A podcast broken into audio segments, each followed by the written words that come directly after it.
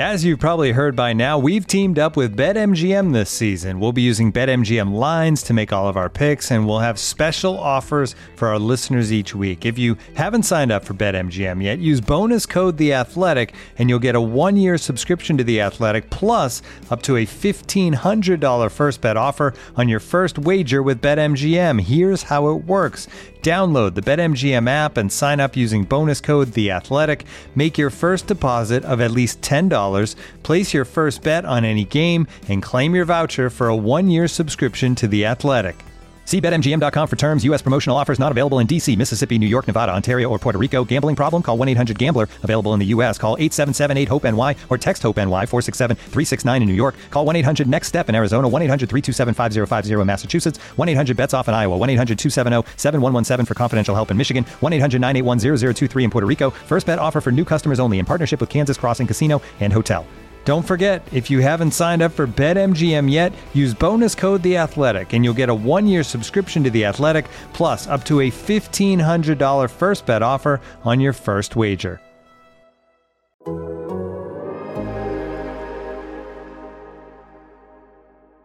Bird to your mother, it's time for another episode of Birds with Friends. Just a trio of feathery brethren, weathering any season to see the Eagles eat teams like Scrammy's top with cheese. It's Philadelphia, Bo and Zach kicking it cooler than three penguins till Zach runs off with his valet keys. He's a real nuanced goose. Pull up a branch, get loose. It's time for some juice on some Birds with Friends. The early bird gets the worm, but prefers getting turned like a turn on some Birds with Friends. Bo and Zach coming at you with steps and things flapping their wings. Statistics, they can be like bathing suits. What they, you know, what.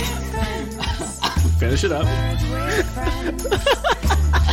Sometimes you gotta take them off. What the hell? What they show is revealing, but what they conceal is vital, right? So, hello, everybody, and welcome to Birds with Friends on a Monday afternoon. Bo Wolf, Zach Berman, Marissa Dunn here to talk about Monday's practice number 4 for the Philadelphia Eagles.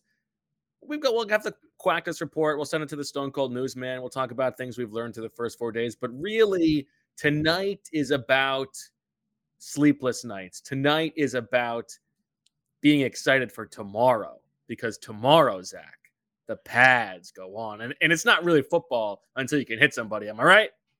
Well, it is going to be an exciting practice, right? I mean, the pads come on. You and an astute observer of practice will be there front and center for O-line, D-line, which, you know, they had it today. First time today. Very with exciting. Shoulder pads on. But as Marissa can probably tell us, it's better when it's full padded, right? So they will be out there tomorrow, full pads, and it'll be a good day to really ascertain or evaluate the linemen as opposed to the skill guys. These first 3-4 days have been mostly about skill guys. Tomorrow, that's when you start evaluating the guys wearing the Guardian hats.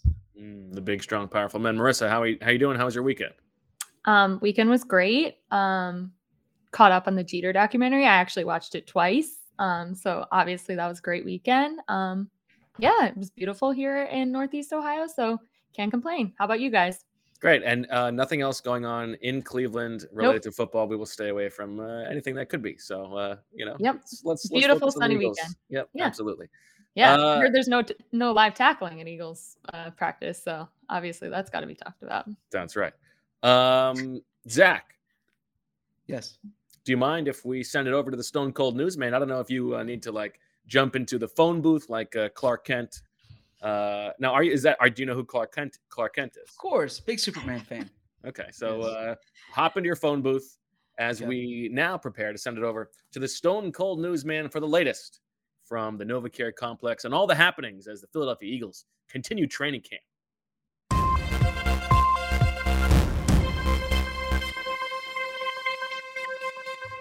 Eagles 6th-round pick Grant Calcaterra has a hamstring injury. He is out for there's no definitive timetable yet, but Coach Nick Sirianni said they will be cautious with his recovery. So he is sidelined right now. Good news for the Eagles. Defensive tackle Milton Williams back at practice today on a limited basis. He had an elbow injury that sidelined him in Saturday's session. Other than that, Zech Pascal, an injury to monitor there, has a stomach illness that required hospitalization, apparently. He is on the mend. It sounds like he's getting better, but still no word on his recovery there. And other than that, really, that there's no major news. The Eagles have stayed relatively healthy. No transactions yet to date. Back to you in the studio. All right. Zach, have you ever had food poisoning? I've never had. Well, nah, you know, it's interesting you frame it that way. No, I don't think I've had like. Why? Why is that interesting?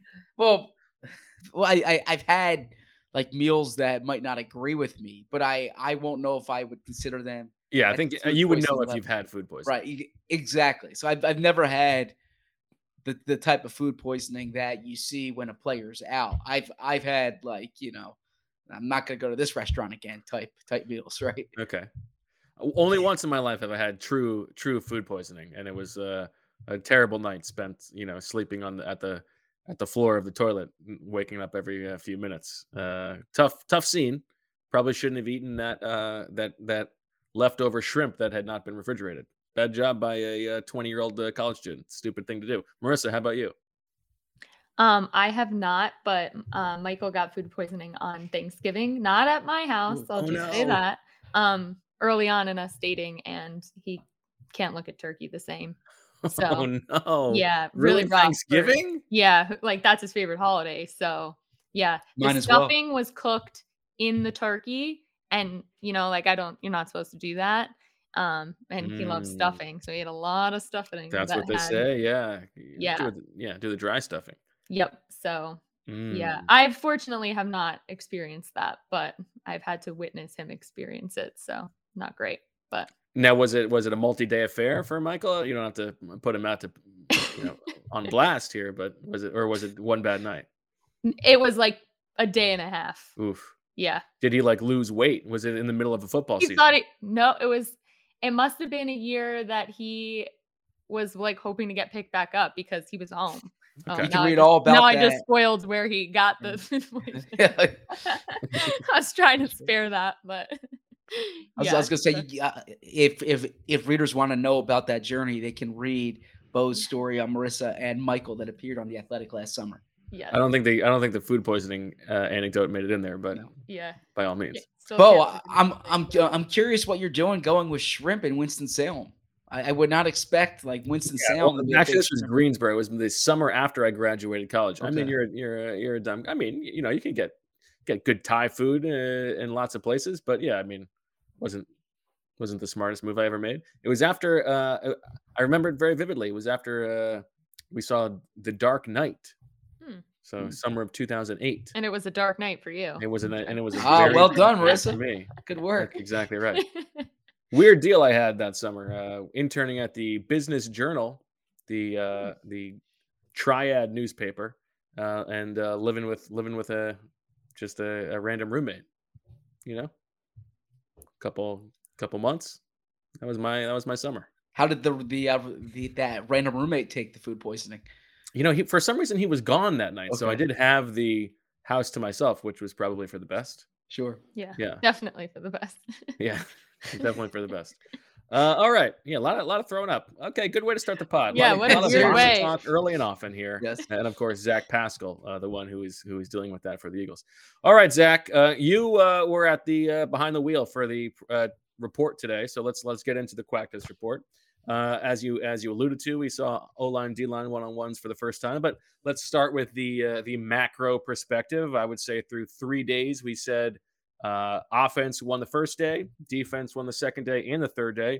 How did you fare? How would you call it if you were a boxing judge on day 4, offense versus defense?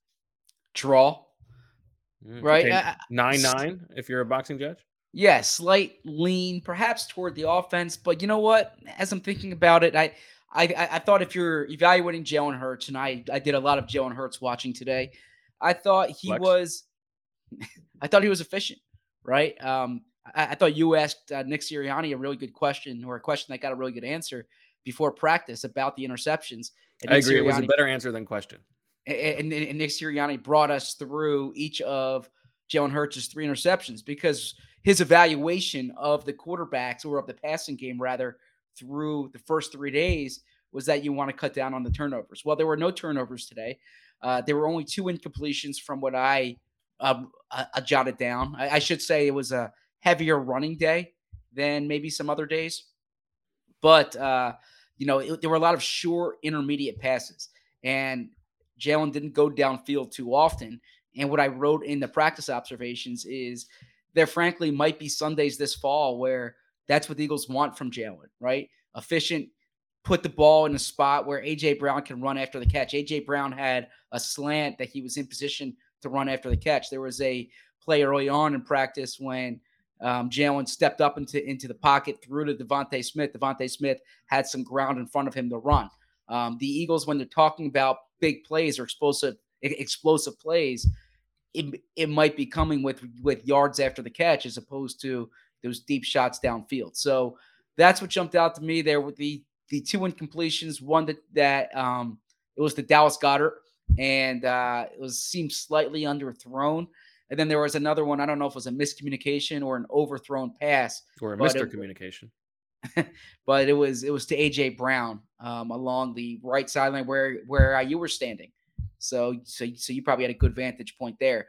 Defensively, and I know you'll probably get to this, I thought the story of the day, and this was the lead of the practice observations, was Jordan Davis jumped out. Like I wrote Jordan Davis, you can't watch Jordan Davis in practice and not notice him, right? Because he's such a big guy.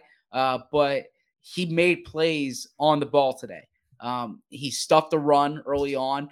There was a play that I didn't know if it was a sack or if they allowed Hurts to pass it, but he was in the backfield cleaning up there, and the fact that he penetrated was a good sign in a game that's either a sack or at the least a quarterback hit. Like he was right there. So that's a good sign. I thought for Jordan Davis, this was. Of the 4 days, the best Jordan Davis day. And he got reps with the first team for the first time. Yes. And I think that has a lot to do with, Milton Williams is down and Fletcher Cox is sort of in and out at the moment. So don't read too much into it. But yeah, I thought I would agree that this was of the 4 days of camp, this was the first day where Jordan Davis was a focal point. Yes. To the point you were talking about Jalen Hurts and Sirianni's answer. I thought that was a good overview of the kinds of things we've talked about. So he's had three interceptions in team periods. On the first day, he had that one to the left corner of the end zone where it was like a one-on-one route between Goddard and Marcus Epps, and Goddard looked like he had a little bit of a step right away, and Epps made a really nice play and cut in front of the ball, made a nice interception. Sirianni said that was like he should have made a better throw. The ball should have maybe come out a little bit sooner, but that was like a mistake you live with. I'm not so sure that like if it was actually a red zone, in the regular season, you wouldn't really want that. But that was like a better play by Marcus Epps than it was a bad decision by Hurts. There was the interception from Avante Maddox on the second day of practice where Sirianni said he would like to see Hurts check that one down. And otherwise, like the throw could have been a little better. He said, you probably live with some mistakes inside the pocket more than you do bad decisions. And that's why the one interception of the three that really rankled him and they want to correct is the one from Saturday when Jalen Hurts was rolling to his left and sort of tried to fire a ball into a tight window across his body, and Andre Sacheret made the interception. And that was the one where, that was the one they really don't want to see. And, my question was like, is this an opportunity for him to like try things and see if they work, or do you want him to be treating every rep like it is a game rep? And my understanding was that like he's not really super interested in him trying things. He wants him to make the right decisions because this is practice for making those decisions when the Nerf bullets are live.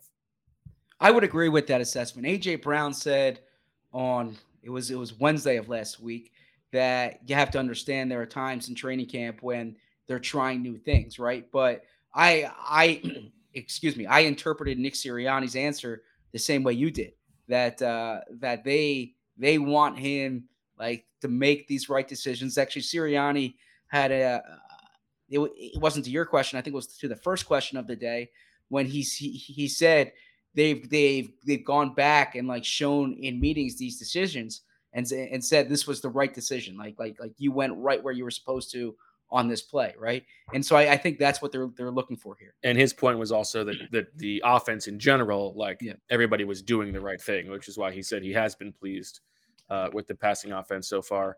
There was one other thing I was going to say, and I've not forgotten it. So there you go. All right, Zach, anybody else stand out to you on during the team drills on the offensive side of the ball? So I mentioned A.J. Brown, right? And it was just because it was one play, but it was so obvious that when, Sheil, our former co-host, who was at practice today. I'm sorry, I don't know who that is. Sheil was gassing up, to use the phrase I would say, gassing up A.J. Brown about how fun he is to watch for the fans, right? And I think when you see A.J. Brown in the open field, you see why that is. To me, it reminds me this might come off as hyperbole. It reminds me almost like T.O., right? When T.O. gets the ball in the open field with the head of steam, good luck to the defensive back who needs to bring him down. A.J. Brown's built that way. He runs that way. And I think that's what you saw on that slant. Who else jumped out in practice? I think Miles Sanders had a good practice, right? Miles Sanders.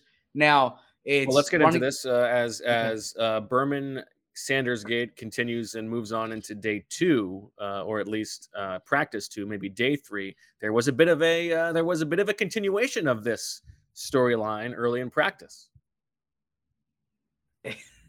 This has nothing to do with me, Bo. We don't know that. Miles Sanders went for a big run, and he seemed to have something to say to somebody or did some yapping, did some jawing. Yeah, no, I was in the opposite corner. I was so to be the eyes for our listeners and our viewers here. The Eagles have three practice fields. Okay, when they are on the middle field, you can't stand on the sideline. So the only place that you can watch it is from the end zone, from the far end zone usually. And in that case, you can either stand toward a side and look at from an angle as you did, or they have stairs. They have seating that you can stand on, and you can and you get the bird's eye view.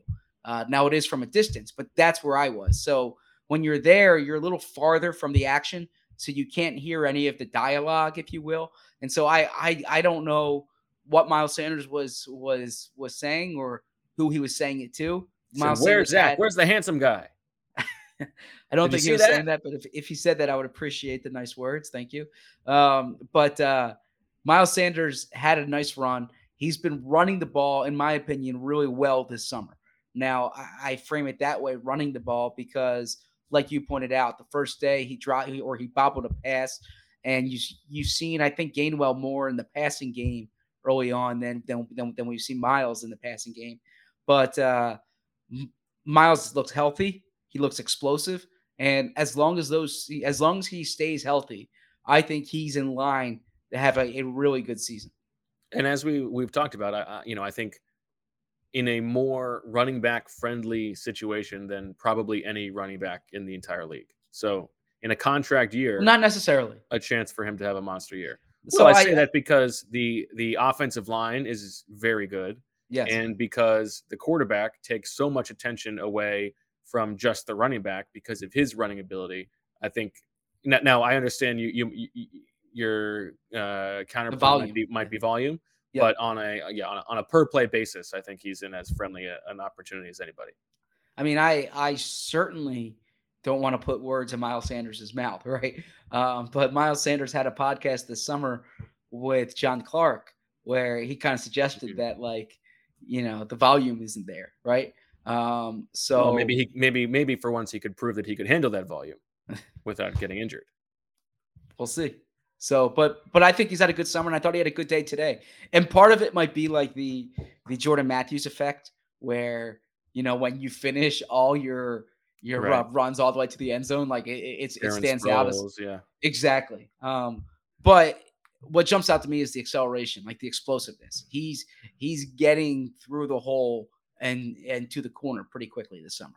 Now, speaking of John Clark and speaking of Miles Sanders, I had a couple questions from from subscribers about the rabbit-eared nature of some of the Eagles, it seems like. You know, you've got A.J. Brown, paying attention to the chatter about Jalen Hurts over the summer and being pretty responsive. You've got the Miles Sanders situation. You've got Jalen Reagor today responding to a John Clark tweet about Reagor having drops in camp, which I didn't notice, but I may not have been paying attention to that part of the field at the time. I might have been watching O-line, D-line one-on-ones. Is this a thing that's on your radar? Are you worried that players are paying too much attention to what the yokels like us are writing? Not necessarily, right? I think this is fairly common now. Social media tends to give a forum, if you will, and then perhaps that's a good thing. But in essence, wasn't Jason Kelce's whole Super Bowl speech? Well, not whole, but a big chunk of his Super Bowl speech was about this very topic, right? Like responding to narratives. And so, no, I don't think it's a big deal. I know it gets attention. I mean, you can say their attention should be allocated elsewhere, but to me, they're going to be paying attention to it. I kind of find it laughable sometimes when they act like they don't know what's being said or written about them. It's a I'll give a slight somebody, Bob, it's Bob's job to tell me what you guys are going to ask about. So he told me. I'll give a slight pop culture reference here. Here we go. Which is, I hope I don't screw this up because I don't know the song and I don't know who sings it, but I was in an airport one time and I heard this on, and I remember the lyrics stuck out to me. Okay. There's a song, and I'm sure you probably know it, Bo, because you're a big music guy. I don't want anybody else. The lyric was, "You're so vain, you probably think this song is about you." And I remember being classic, in the airport, and I remember hearing it and thinking well, the song is about this person, so how vain are they actually, right? So it's like they always say, nobody cares what you guys say, but clearly, if you're responding to that, then you care what is being said, right? Would you be surprised to know that the name of that song is "You're So Vain"? I would not. I remember that lyric. And who sang it? Would you like to take a guess as we enter Zach's pop culture corner? I literally have no idea. The answer is Carly Simon. Okay. Carly Simon. Would you, if I had said that name to you, would you have known that that was a person in the zeitgeist? This is an old song. No, that name. I'm looking in our chat now. Claire Flaxman says, "How does Zach not know this song?" Yeah, it's a very Claire. I'm sorry to tell you, popular song. Claire, there's a lot of things that I feel confident I can speak with intelligence about. Music is not high on that list, right? So, And as you let it be known, the song that you did a wonderful job with during the Ospreys, "Friends in Low Places," you had never heard that song before. So it tells you what a talented musician you are. You're able to turn that bad boy around. I heard the song. I probably heard it in a restaurant or but I didn't know the song per se. But yeah, I don't listen to music in the car. I listened to a great podcast this morning. It was Michael Lewis, the author, and it was about this fascinating. I don't know. We don't need to get into it. Let's hear it. We've already started on it. It was about this government employee who spent 15 years learning about or studying about how things drift in the sea, and it's ended up saving all these people. It was really interesting. So. Yeah, I listened to that this morning. I did not listen to music in the car. How many podcasts do you listen to? Oh, good question, Claire. Like episodes or different podcasts? How many podcasts are on your regular rotation that you probably order? 8 or 10. But then I'll search. If I read something about somebody or like someone has a book coming out, for instance, I'll search them and I'll listen to a certain interview they might have done, or I saw my I don't know. We don't need to get into this. No, we're here. I went with my in-laws to see To Kill a Mockingbird this summer, right? And in preparation for that, like I searched, different interviews that Aaron Sorkin had done about To Kill a Mockingbird and Jeff Daniels when he was the lead in it. So in any event, Sorkin rewrote the play? Yes. It's his adaptation. Pretentious. Sorkin, get your own stuff. This is a classic. We don't need you. He did a terrific job. I would recommend anyone who hasn't seen it to see it. It's terrific. Anyways, let's get back to football. But the reason that came up is because this like the chutzpah to think that you can improve on To Kill a Mockingbird. Oh, only Aaron Sorkin could deal with this American classic. That's what he was saying in the interview in the podcast, is that like it's so intimidating because it's hard to improve on this. So he just kind of has a different version of it. Better. Is I Boo see Rattler John Dickerson. John one? Dickerson says Zach does know it was a book, right? Yeah, yes, John. That. I've read that book a number of times. Yes. Books. You can give Zach some. Yes, some exactly. Credit. Music, I can't. Books. I'm glad to talk to you about books. What's the Mockingbird song? You might not know, but from Dumb and Dumber, yeah. There you go. Okay. Yeah, I know that one. All right, let's take a little break and come back and talk some more defense. What else we saw at practice today? Looking for an assist with your credit card, but can't get a hold of anyone? Luckily, with 24/7 U.S.-based live customer service from Discover, everyone has the option to talk to a real person anytime, day or night. Yep, you heard that right. You can talk to a real human in customer service at any time. Sounds like a real game changer if you ask us. Make the right call and get the service you deserve with Discover. Limitations apply. See terms at discover.com/creditcard. Victorinox, the makers of the original Swiss Army knife, have been a reliable companion for life's everyday challenges, mastering functionality, innovation, iconic design, and uncompromising quality with its products. The Victorinox Swiss Army knife provides you with all the things you don't think about until you need it. Tweezers, a screwdriver, and even a corkscrew. With the Victorinox Swiss Army knife, you can be prepared to master everyday life. You can find Victorinox Swiss Army knives at Dick's Sporting Goods. Bo Wolf, Zach Berman, Marissa Dunn back on Birds with Friends. Zach, Frankie Montas traded to the Yankees during the break. How do you feel about that? How does that help your fantasy team? Yeah, big move for the Yankees. And the number 2 team in my league has Frankie Montas and on an expiring contract. So curious to see how that affects the trade market. Marissa, how are we feeling about the Bombers? Whatever to win. That's the Yankee motto, right? Watching the Jeter doc, it's like all the, those late 90s teams and all the championships. So haven't won since 2009. So ready to go back into October. I know Phillies fans listening to this are probably hating all of this, but that's where I draw the line. Jeter, Yankees, that's always been my team. So enjoying that Jeter doc. Yeah, it's good. Really good. Zach, really what good. Place are you in? Right now I'm in 5th. 5th? And how many teams? 16. And we're talking both leagues? Yes. Okay. 5x5? Yes. Okay. On base percentage or average? Batting average. Okay. I'm in 3rd place in our NL only league. Of how many teams? Of 10, but NL only. So I have no idea what kind of season Frankie Montas is having because he's irrelevant to me.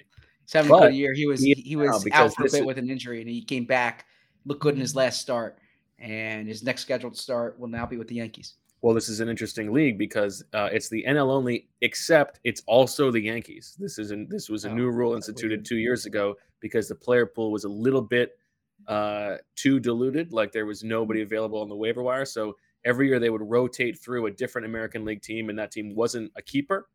It would be like a fresh team every year. But people got tired of that, and they wanted the Yankees to be in permanently, which I objected to. I liked the old wrinkle, but unfortunately I didn't win out on that argument. So Frankie Montas now into the player pool can be claimed by the 8 p.m. waiver deadline. There you go. So is that what you're going to do in the second half of this podcast? No, I don't think we're going to go. He's getting Zach's take. I don't think we're going to go 3.5 hours longer on a 45-minute practice, but I could be wrong. Zach, mm-hmm. You know, I am just but a humble takesman. Did that offend you? Because you referenced it today to Shield. Yeah, it only offended me deeply to my core, and I have still not gotten over it. Yeah, I would say. Did Shield listen, or did you have to explain the situation? No, he listened. Shield has notes. Oh, that's so great. Yeah, so good to hear. Takesman implies like intellectual dishonesty. Like I'm not telling. Like I'm saying things for a reaction, not because I actually believe them. That was not the implication whatsoever. That might have been the inference, but it was not the implication. The implication was that you're someone who has strong opinions. That's good. You have takes. No, right? I don't think that's right. I think a takesman implies intellectual dishonesty. And it's funny because I was like in the middle of saying that, and E.J. Smith finished my sentence. He said intellectual dishonesty. I was like, thank you. That's exactly right. No, so that is. All right. So I view takesmen as someone who like takes a position, has a strong, and by the way, Bo, if there's anything I've learned in my 4 years doing this podcast with you is you take a position. You're not one who's like, who's dancing. Well, I think there's a difference between the podcast and like the written word, but yeah. No, but on the spot, you take a position on the spot. Yeah, I try. But there are topics where you're just like, I'm what I believe. It's, you know, or players or coaches or owners. It's like you're very much like this is what I think about. But there are things that I feel strongly about. Yeah, I'm not gonna takesman you about practice. You know, you're getting on me because I'm poo-pooing the like what matters of one day of non-padded practice and saying we shouldn't draw grand conclusions. But I'm not being a takesman there. I mean, for the sake of this podcast, I will concede that you are not a takesman. The cat is out of the bag here. Okay. Now I know what you really think of me, and it's hard for me to look at you and myself in the mirror. Wow, Bo, I said before. No, we don't need to puff you up here, and we should get back to talk about the Eagles. But and this is a good transition to it. I said before to you and Marissa, you are so good at the practice observations. I read your practice observations from the Saturday session you did it? Yeah, Saturday session.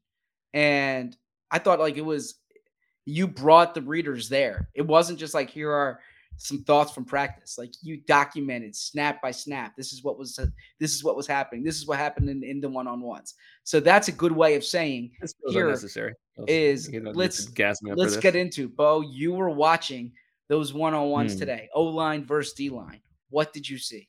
Well, here's my number one takeaway as a takesman. Jordan Davis getting a lot of gas for his performance today. You know, worked with the ones. He had a couple dominant reps in one-on-ones. One of them was against Will Dunkel. So take that with a grain of salt. You know, Will Dunkel should not be able to block Jordan Davis. For those of you who don't know, let's try to do this part. Will Dunkel, undrafted offensive lineman, rookie out of San Diego State.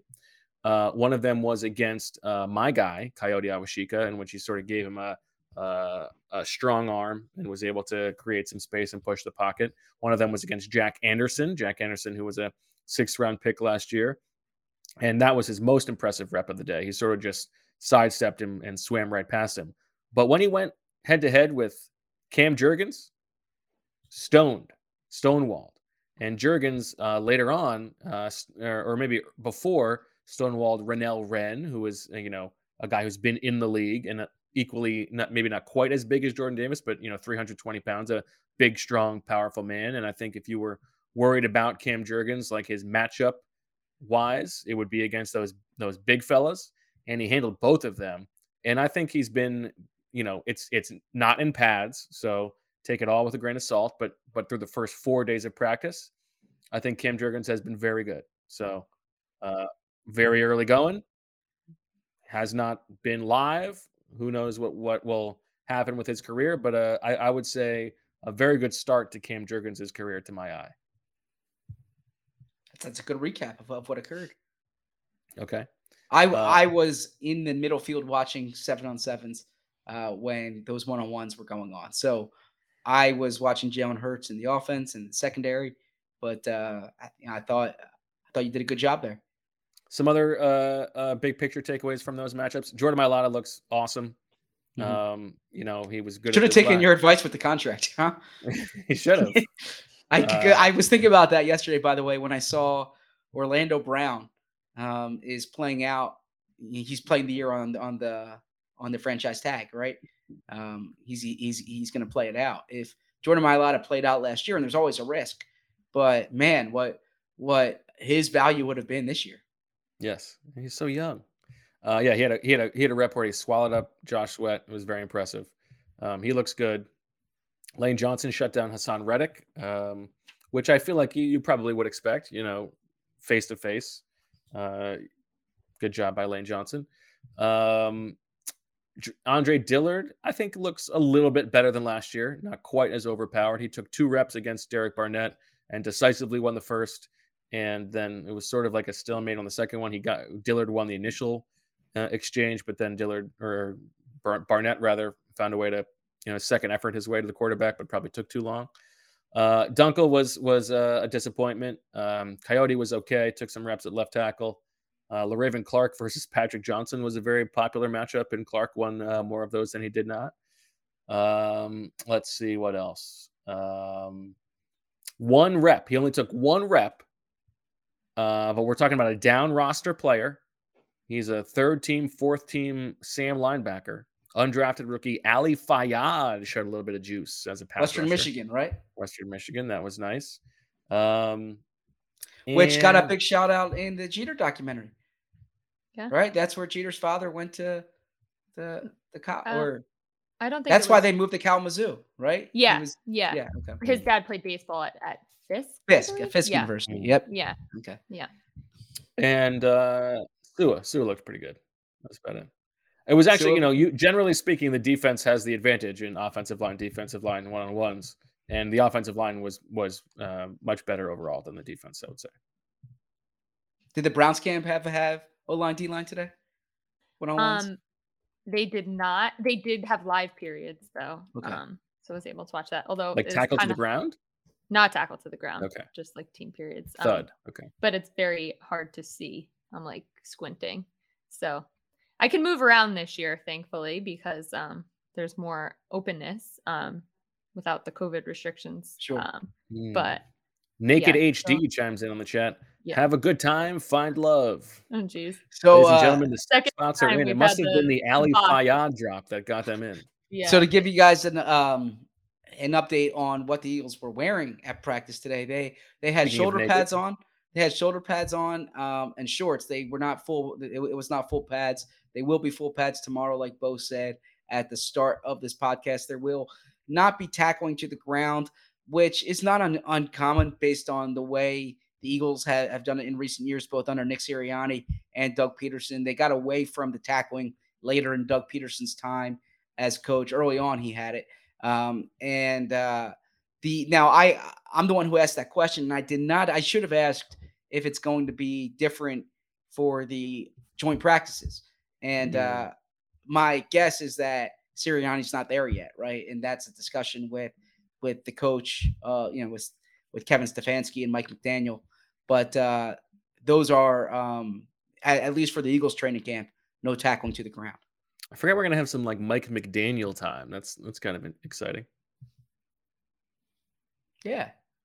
I'm looking forward to seeing the Dolphins. Yeah. And the Browns, I should say, and the Browns. It's not that I'm looking forward to seeing the Browns. I'm looking forward to seeing one of their offensive linemen and being in Cleveland. That's really and getting the band back together. You know, right? Exactly. And, everybody's seeing each other's legs. Yeah. I got to see Mike Sando's legs on Saturday. And he's got tall legs. He's got really tall legs. I knew he was tall. Long stems on Sando. Yeah, somebody's told me he's tall, but it was great getting to see him. He's on a tall drink of water. He's on a whole training camp tour on like Midwest, East Coast. So nice little surprise. Great to see. I wonder if we'll get him in Philly. I think he said he was going to Philly. I don't remember. He's going to a lot of places. So yeah, fantastic. Yep. So while I was watching O-line, D-line, what did I miss that was going on during 7-on-7s? So it's I'm sorry, it's what I was mentioning there with Hurts. More drop-offs, the short passing game. Nothing really jumped out there. I thought Boston Scott did a good job he was mixing in with the first team. He jumped out there. Marcus Epps had an interception today, but that was in team drill. That was a Gardner Minshew pass. It was the two offense against the one defense. Yes. Yeah. And I'll say this, Marcus Epps, we can talk about him every session here or every podcast. He's jumping out to me. And I think he's their best safety. Yeah. Like first off, there's no safety competition for his spot. He's the guy. There's no shuffling in and out. He's making the most of his opportunity.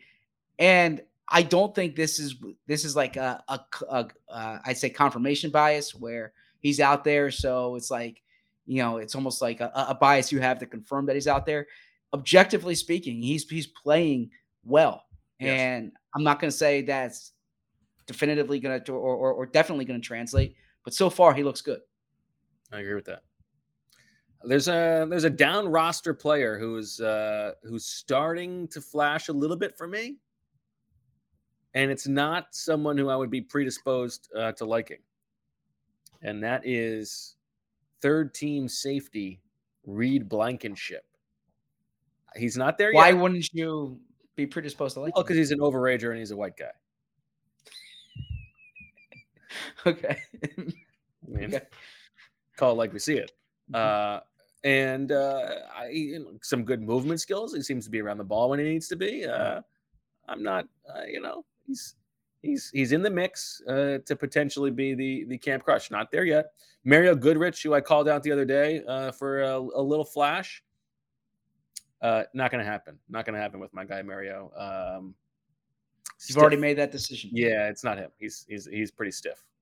Okay. The more, that flash made me focus on him, and the focusing, stiff as a board. So Sean Bradley, by the way, he's been showing up this camp and had an interception. I think the linebacker situation is really interesting.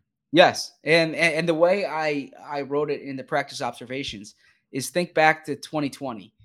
I mean, Sean Bradley and Davion Taylor showed up to training camp like with a chance to earn playing time, right? It didn't work out that way, and I think the defensive coaches kind of determined earlier on that these guys weren't ready for showtime, but that the plan was for them to go to camp and try to earn a job or try to earn playing time.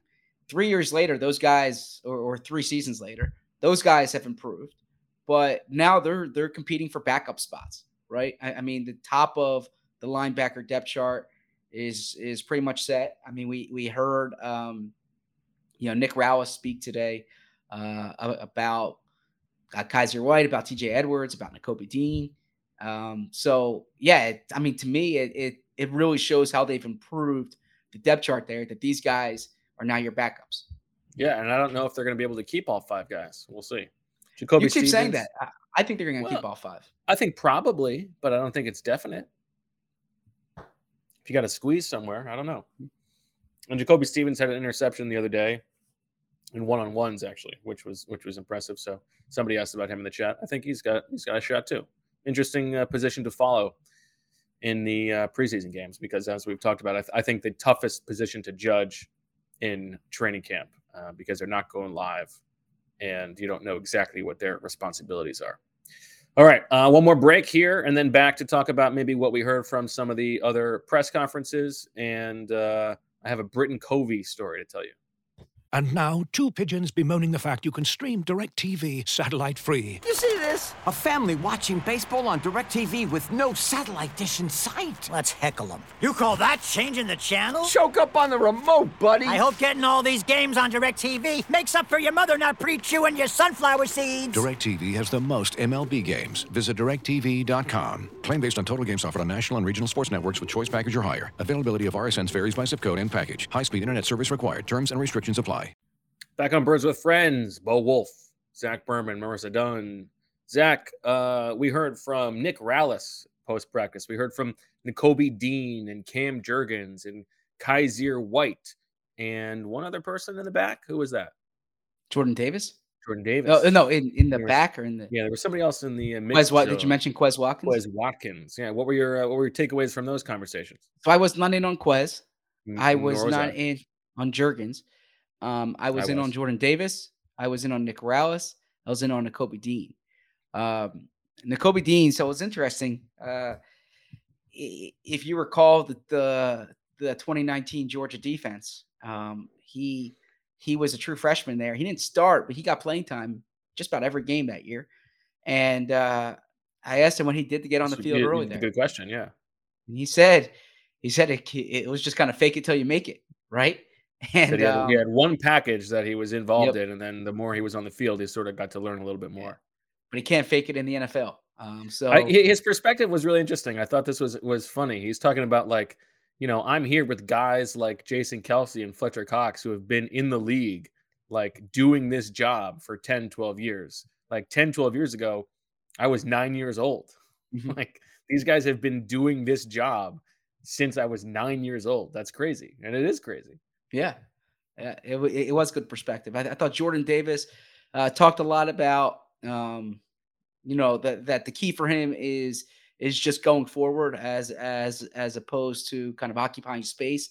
That's the difference with the way he's been used. The playbook's not hard. He's at 300, or he's trying to be like between 335, 340. That's the target for him. And so that's what jumped out from Jordan Davis. Nick Rallis. It was kind of player by player. Linebackers coach, just for linebackers coach talked about his early morning meetings with Davion Taylor. He purposefully did not go overboard about Nakobe Dean. Regarding Kyzir White, he said it really benefited Kyzir White being in the Chargers defense last year because there were similarities between what the Chargers do and what the Eagles want their linebackers to do.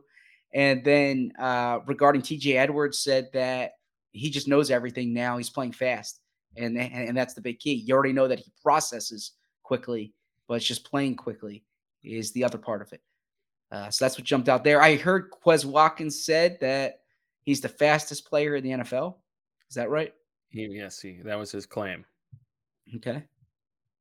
Seems aggressive, but like the kind of, self-belief that you would want someone like that to have. You took takesman to be an insult, a compliment. You had a take leading up to the draft that he was the best of the day three receivers. Yeah, right? That's not a take. That's like it's a belief or like an opinion, like a take. Like, so what's the difference between an opinion and a take? A take is like LeBron James is like not even a top 10 player of all time. Like a take is something you're saying like for a reaction. Okay, so that's where this is lost in translation. I don't view it that way. I mean, I recall being at my college radio station and Nick Wright said I need to have more takes, right? Like he said I was too much into the information. He's like, people want your opinion. You need to have a take. And so I view take as like this is my take on something. This is my opinion on it, right? There's some nuance here, as you'd like to say. Demetrius Nichols is like the most underrated player on Syracuse's team. That's a take, right? And it's not like an outlandish opinion, right? You support it with X, Y, and Z. So when I say take, I was paying you a compliment that you have. It was not a compliment, whether or not it was as offensive as you intended it to be. It was not a compliment. I certainly did not intend to offend you, Bo. Well, I was offended. I would say I do not want to poke that bear, right? So I am not messing with you there. Now you're calling me a bear? We should mention that Vic Fangio in attendance for the third consecutive day. After a day off, I think that means I don't know. What does that mean? Now Sirianni was asked a little bit about Fangio, but was sort of referencing him in line with like guys who come through. But I don't know. It feels like 3 days in a row is noteworthy. Yeah, shout out to the chat for pointing that out, saying, you know, is he a potential consultant? I don't know, 3 days in a row. So Nick Sirianni said regarding that he allows coaches to come if people on their staff trust him. Hmm. And then also you hope that you can get something from that person too in conversations, right? That you hope it's a two-way street. So Vic Fangio has relationships with people on the staff, and that's why he's there now. He's from like Pennsylvania now. Dunmore's not near or it's not like close to Philadelphia, but I don't know if he takes up residence around here. Anyways, yeah, he was there. Jim Smith, the defensive coordinator from IUP, was there last week. You can read all about actually Jim Smith's relationship with Nick Sirianni in a story I wrote last year about Nick Sirianni's days recruiting at IUP. And next week, Sirianni's brother, or this week, Sirianni's brother is going to be there. I don't know I don't know which brother it's going to be. I assume he means Mike, the head coach at what is it called? At Washington. Washington and Jefferson, because the other brother has been at camp already. Exactly. Yeah. Exactly. Is there something with like fanfic, Vic fan, like fanfic? Would you do some Vic fanfic? Would you write a story of, you know, imagining Vic Fangio's life as a unemployed guy visiting training camps and the kind of nonsense he might get up to? There's some Vic stories that I would fit. There's some stories I would throw my hand in for. That one is all yours. It's a mouthful. Here's something I saw as we were interviewing, I forget who, during the in the mixed zone. Now, to paint this picture, there's the press conference tent outside, and then there's one little setup with microphones behind that so that two people can be giving talks at the same time. In years past, you could just sort of grab guys as they were coming off the field during training camp. That is no longer the case. So right now it's like two people talking at a time. You don't get one-on-ones, you know, the world we live in. Tough for the Wolves then. Yeah, not ideal. But we were talking to somebody in the mix zone, and I noticed Jeffrey Lurie was at practice for the first time of camp today. And Britton Covey, the undrafted rookie wide receiver from Utah, makes his way over and just inserts himself to introduce himself to Jeffrey Lurie. Do you think this is a smart move by Britton Covey? Do you think this is a savvy move by an overage rookie? Maybe knowing the game a little bit more? Or is this a thirsty move by a guy who's trying to be a bit of a Johnny tryhard and maybe focus on your job instead of trying to run things up the chain? I think it's one of the seven habits of highly effective people. Okay, explain. All right, Bo, now this is a reference you need to understand. Well, okay? I've heard of the book, but I don't know the seven habits. Do you know who wrote the book? I want to say, who's that guy with the big head? I have no idea who you're talking. Is that the guy? Who wrote it? Stephen Covey, who's the grandfather of Britton Covey. Really? Yes. Nice. Wait, good job. Wow. That was some good connections, Zach. Yes. So nice. Yeah. So that's something that a highly effective person would do, right? Wow. What's the habit? What's that? What's the habit? You got to read the book. Well, can you tell me what the one of the seven it is, or you're gonna have to read the book? Okay. But yeah. So no, I think it's a nice. You go up and you introduce yourself. Especially was Jeffrey by himself at that time? Yeah. Jeffrey was alone at the moment. Yeah, he did not. So there you go. I mean, we've had times when we've been at like a company dinner and I'm waiting to introduce myself to you know, someone from the company, but they're mid conversation with someone else, right? So that's a great move by Britton Covey. If I were one of his teammates and I saw that, I mean, I would be crushing him. I'd be razzing him nonstop. Yeah. You'd call him a kiss ass. You'd call him a suck up. You're doing is... Oh, Mr. Lurie, it's so nice to meet you. I'm Britton Covey. Thank you so much for the opportunity. Okay. I just want to make you proud. Okay, you know what? That's first what I would say if I were his teammate, not as a impartial journalist. If you read the book, Bo, okay, you would know one of the things they tell you is to be proactive, right? That would strike me as a proactive thing to do. Zach, do you think this is a take that Bo has that you wouldn't do it? I mean, to me, like all the guy did was go up and introduce himself, right? Like that's a nice thing. There's an interesting discussion, you know. There's nothing. And your opinion is that that's a suck up move to do? No, we're all adults here, right? You should go up and introduce yourself to somebody. Well, yeah, I mean, if he's like. Credit to Jeffrey Lurie for being approachable, right? Well, he didn't have a choice. He was walking by himself. So I once did this, by the way, and I learned kind of the hard way. To Jeffrey, I've done that when I got on the beat. I did that to Jeffrey, but my first day on the Giants beat, I went up and introduced myself. That's a good story. I've told you that, and like in the cafeteria, right? Yes. Yeah. I think that he was he's like, why is this short guy coming up to me and introducing himself to me? Yeah, I think he probably thought handsome guy instead of short guy. Did the same thing. I remember the Tom Coughlin. Yeah. So it's something, frankly, that you said you should have introduced yourself 5 minutes ago.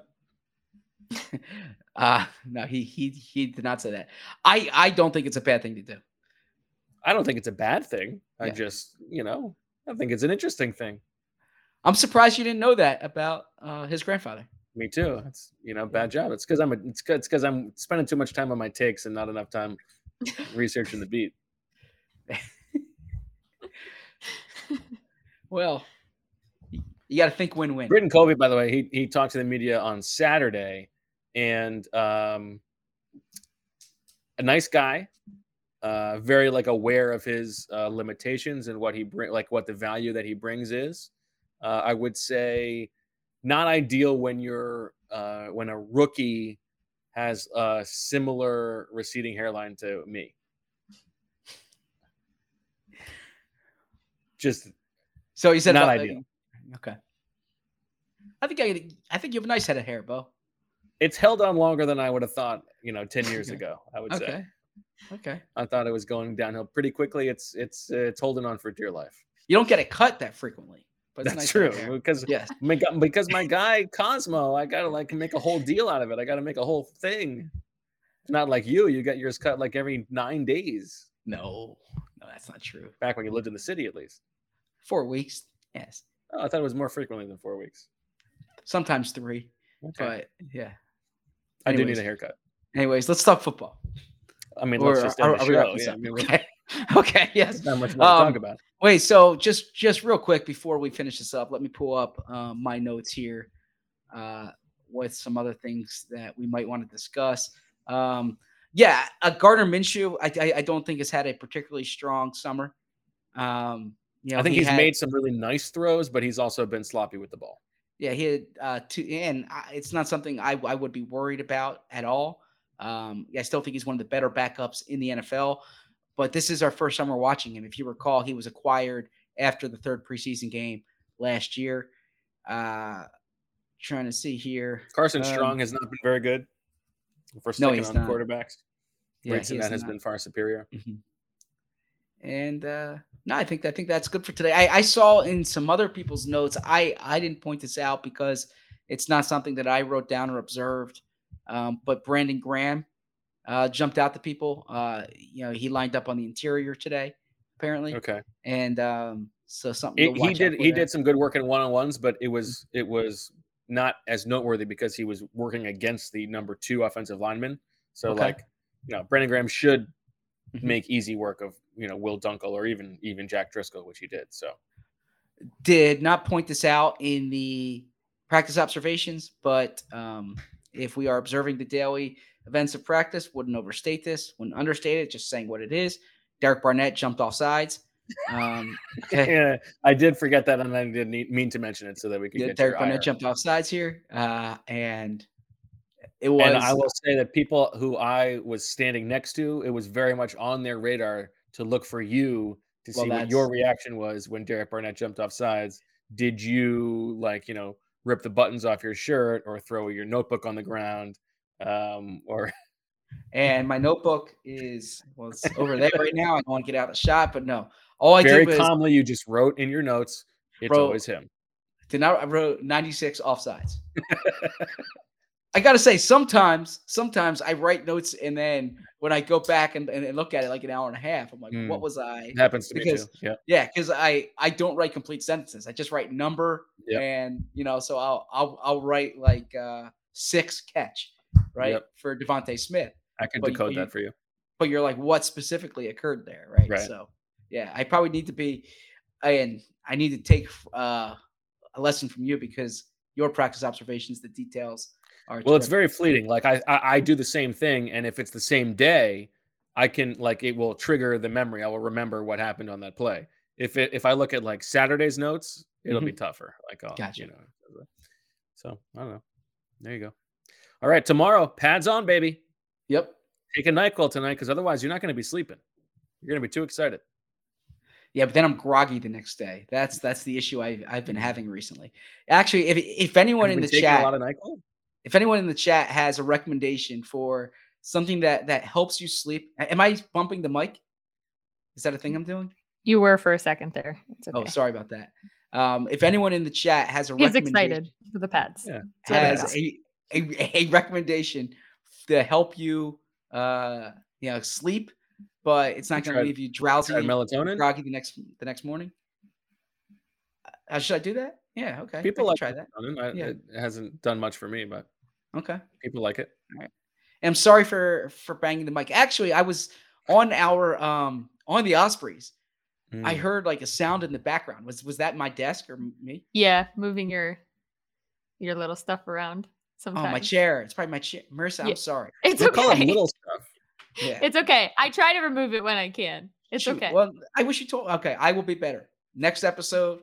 The Ospreys, you're just so excited. People in the chat seem to be recommending some marijuana for you to go to sleep, Zach. I don't think that's happening. Okay, I'm just telling you, there have been like 5 recommendations in a row. Just, you know, if the melatonin doesn't work, something to keep in your back pocket. All right. Well, excited for practice tomorrow. Excited to keep my chair still tomorrow. And we're going to have much to discuss. It'll be the best day of practice yet. That's exactly right. So, for Zach and Marissa and Elijah, I'm Bo. Thanks for listening. We'll talk to you tomorrow. And as always, we love you.